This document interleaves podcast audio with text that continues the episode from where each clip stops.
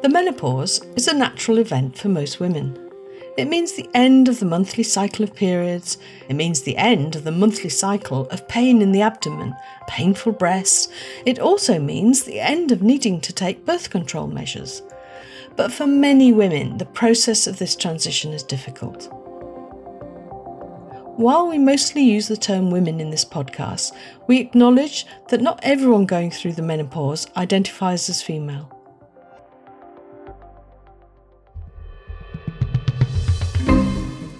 I'm Dr. Hilary Guite for Medical News Today, and this month we're talking about the menopause. We don't know what's going on. We don't understand the symptoms. No one talks to us about them. I feel very embarrassed that I have probably missed thousands of women who've come to see me as a GP, and I've never thought about their hormones because I didn't really know. Everyone deserves to have a lovely, happy, useful vagina that they can carry on having sex with and enjoying.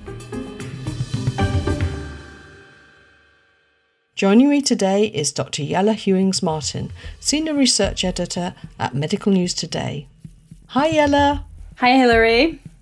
And also with us is Rachel New, a broadcaster who started the On My Last Eggs podcast. Hello, Rachel. Hello. And Dr. Louise Newson, a GP and specialist who provides information about the menopause via her website, The Menopause Doctor. Welcome, Louise. Thank you. Hello. Louise, can you start us off by explaining what the menopause is? Yes, of course. So the menopause, if you break down the word, meno is menstrual cycle, so our periods, and pause obviously is stop. So it's an unusual diagnosis because it's a retrospective look back in time diagnosis. So officially, a woman can't say she's menopausal until she's had a year since her last period, which is quite hard to know when periods are changing. So a lot of women find that they have symptoms before the actual official menopause, and we call this the perimenopause, which peri just means around the time of. And so most of us go through the menopause as a natural process. Our hormones deplete because our eggs run out in our ovaries, and when they run out, our hormones associated with them go down. Some women have their menopause forced on them, so they have a surgical menopause where they have their ovaries removed, or sometimes their ovaries are damaged by certain drugs or treatments. So it can affect all women. And the average age, not saying any woman's average, but the average age in the UK is 51, but around one in 100 women under the age of 40 have an early menopause. So my youngest patient is 14, my oldest is 92. So it can affect all women from all ages. What's the timescale for the perimenopause? So the perimenopause can last several years, often a decade, sometimes even more. And it's often symptoms can just start sometimes just for a few days before each period.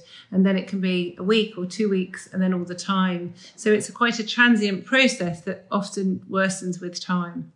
Our hormones, especially estrogen, are very essential for the way our bodies function and work. And we have cells that respond to estrogen everywhere on our body. So when the levels decline, the cells are affected. And so this means there's a whole myriad of symptoms, and everyone's experience of their perimenopause and menopause is very individual and different. So we all know about hot flushes and sweats, but it's often other symptoms, especially when levels in the brain can reduce, that really affect women the most. So symptoms such as anxiety, low mood, memory problems, fatigue, just feeling very low, very joyless, irritable, poor sleep. And then people can get other symptoms such as headaches, palpitations, muscle and joint pains, urinary symptoms, reduced libido, vaginal dryness. The list can go on and on and on, actually. And symptoms can vary between women and actually sometimes vary between the days and months. So, just to be clear, do all those symptoms finish when the woman's one year away from the last period? No, so some people find that their perimenopause is actually worse, and they might find that their symptoms improve when their periods stop.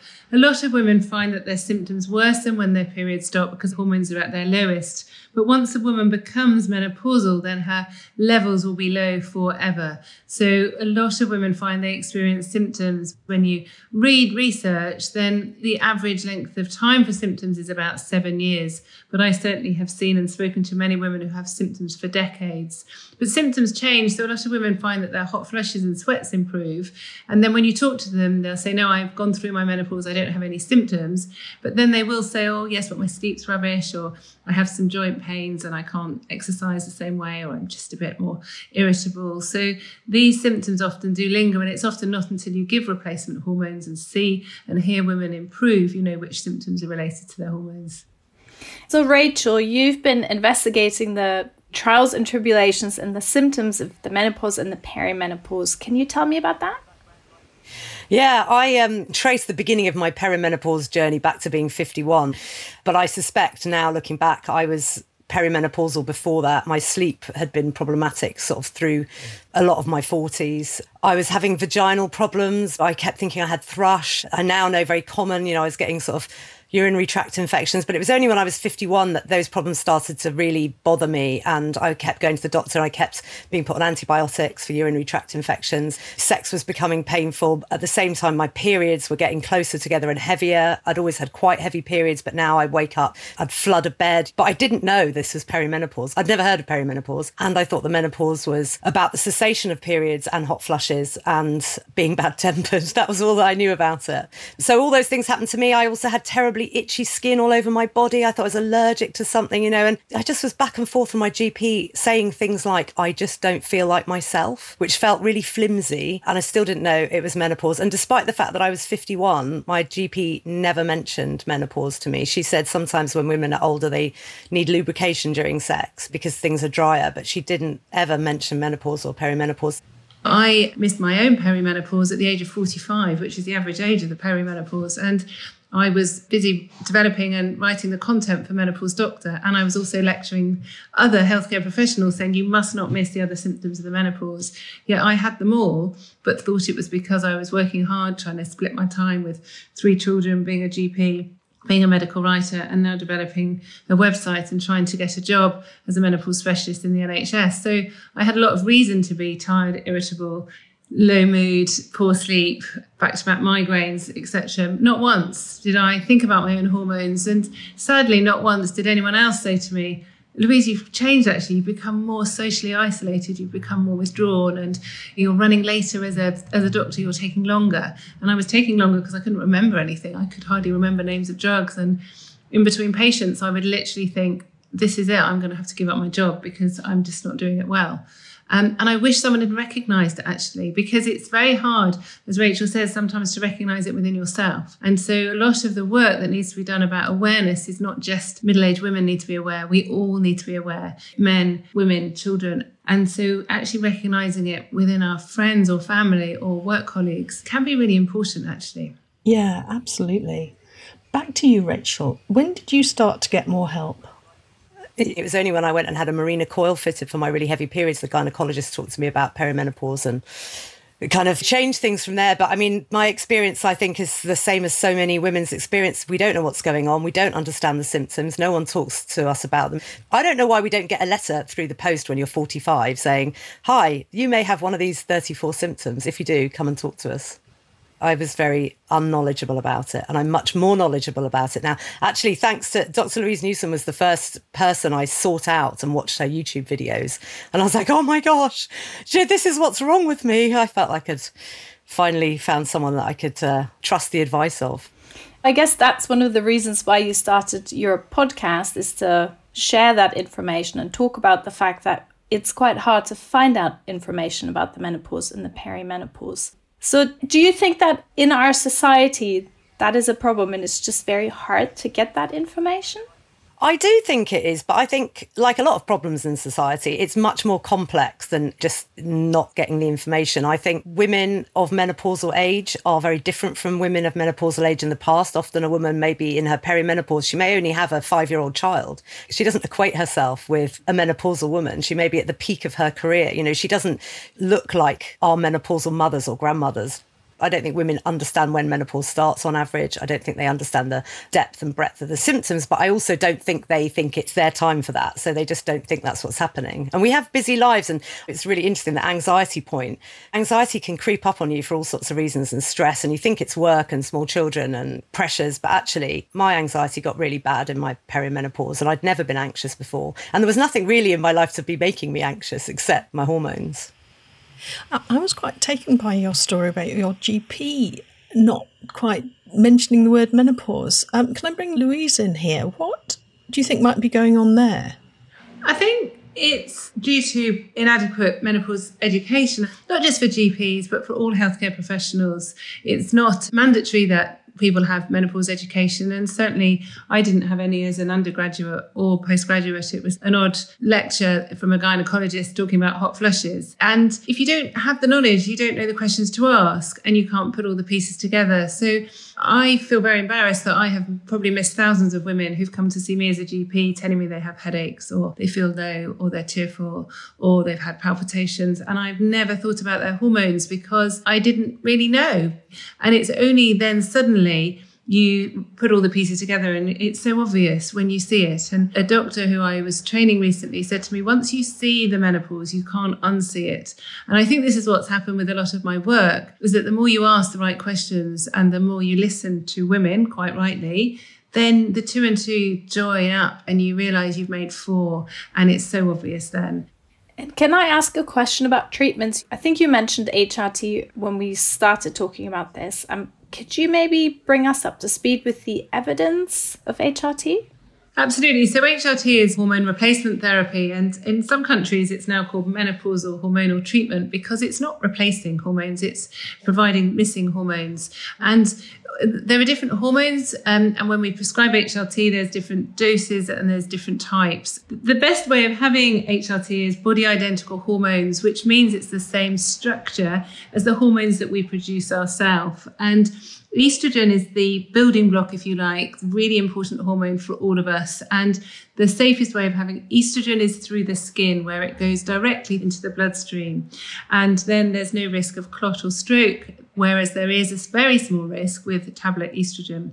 So this is given as a gel, a patch, or a spray. And then women who still have their womb need progesterone to protect the womb from the thickening effects of having estrogen. And the best way of that is having the body identical progesterone or the Mirena coil, as Rachel mentioned. And then a lot of women also benefit from testosterone, which is another hormone that we all think is related just to men, but actually we produce about three times more testosterone than estrogen. And that can be really beneficial for mood, energy, concentration, stamina. It can improve libido as well. So it's a combination of hormones. Gosh, that's really interesting. What would you say that nowadays the risks and benefits of HRT are? We know there are plenty of benefits from taking HRT because you're replacing the missing hormones, so it will improve symptoms. But more importantly, actually, for me as a physician, is that we know with low hormone levels there are health risks. So, women who are postmenopausal who don't take HRT have a higher risk of diseases such as heart disease, osteoporosis, type 2 diabetes, and dementia. So, really important diseases that can be reduced by taking HRT. And we know from long term studies that women who take HRT have a lower risk of all these diseases and actually a lower risk of death from all causes, including from cancer and including breast cancer as well. So everyone has been taught for the last 20 years that HRT is going to give women breast cancer. So we've been fed wrong information. This is us as healthcare professionals, but also us as women, but also in the media too. And so women have tried to avoid HRT for the last 20 years, sadly for the wrong reason. If you look at the studies, there hasn't been a study that show that this increased risk of breast cancer is even statistically significant. The small increased risk in the WHI, the Women's Health Initiative study, was looking at women taking synthetic progestogens, so the types of HRT that we don't actually prescribe anymore or, or very seldom prescribe.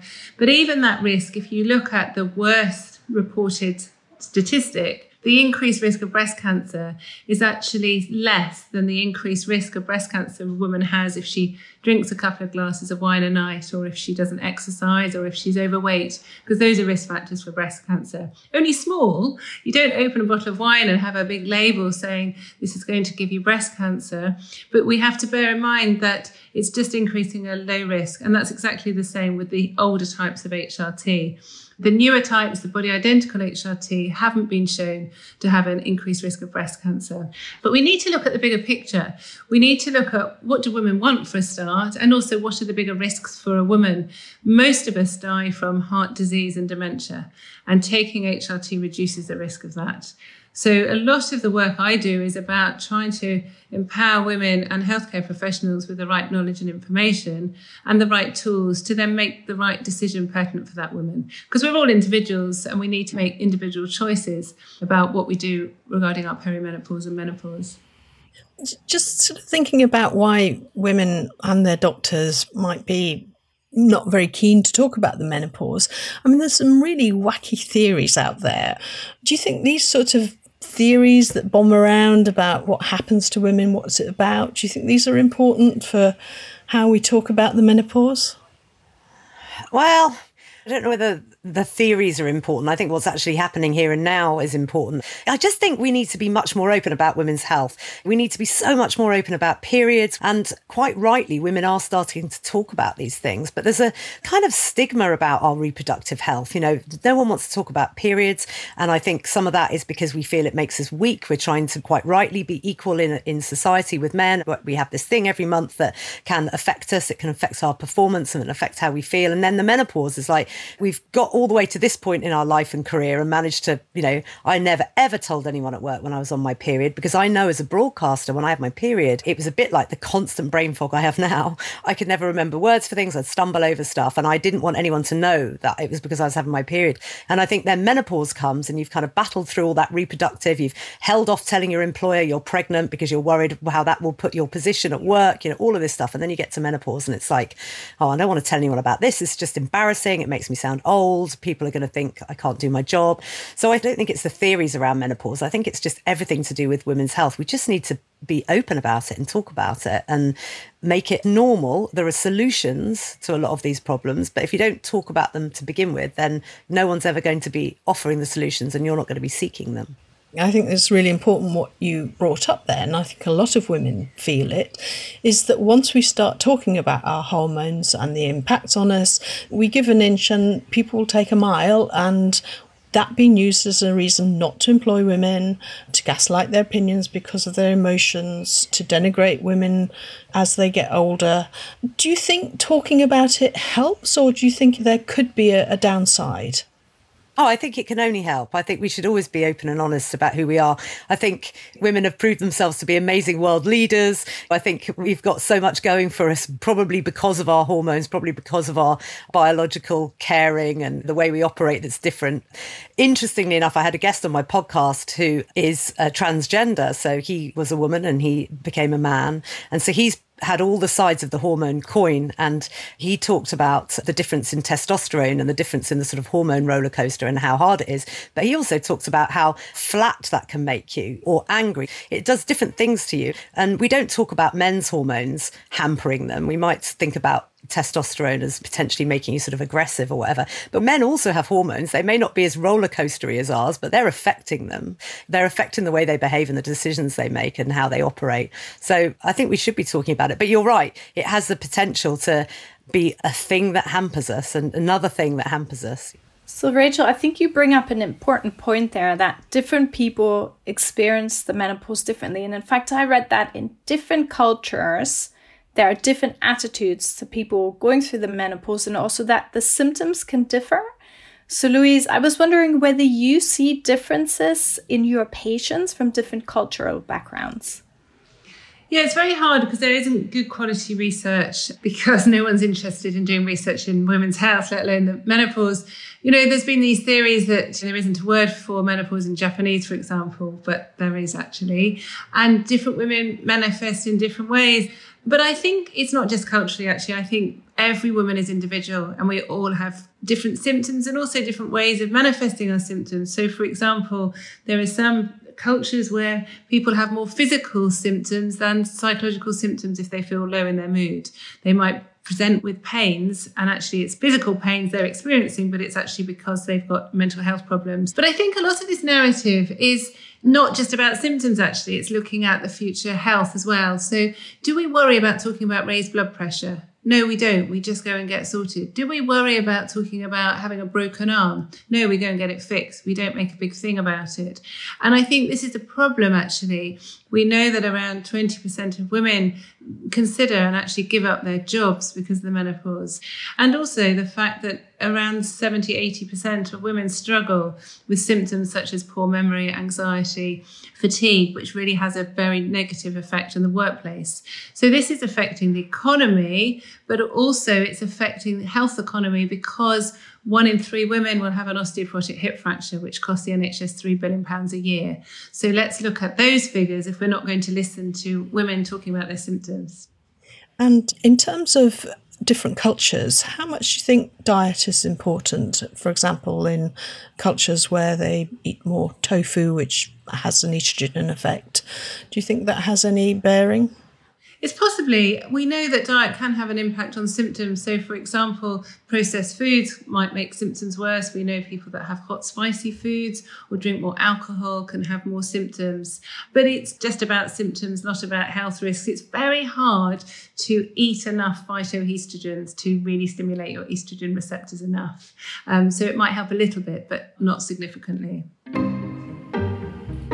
Now, just to finish up, can both of you just tell us? I know this is hard. One thing you think people should do to prepare for the menopause?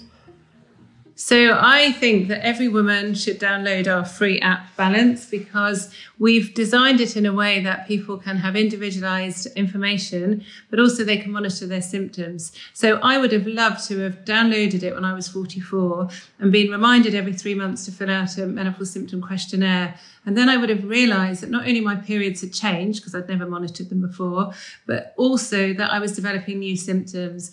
And then from that, I could have downloaded the health report. I could have gone to my GP and said, look, these are my symptoms.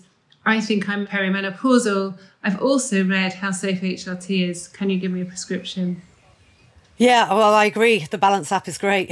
um, but uh, I think it is about reading up and just arming yourself with a bit of information, probably in your 40s. But I suppose drilling down to one of the more stigmatized or embarrassing symptoms, for me, my symptoms that really took me to my GP were vaginal. And I would say to women, you deserve to have a healthy, happy, comfortable vagina. You shouldn't know your vagina is there unless you're using it for something.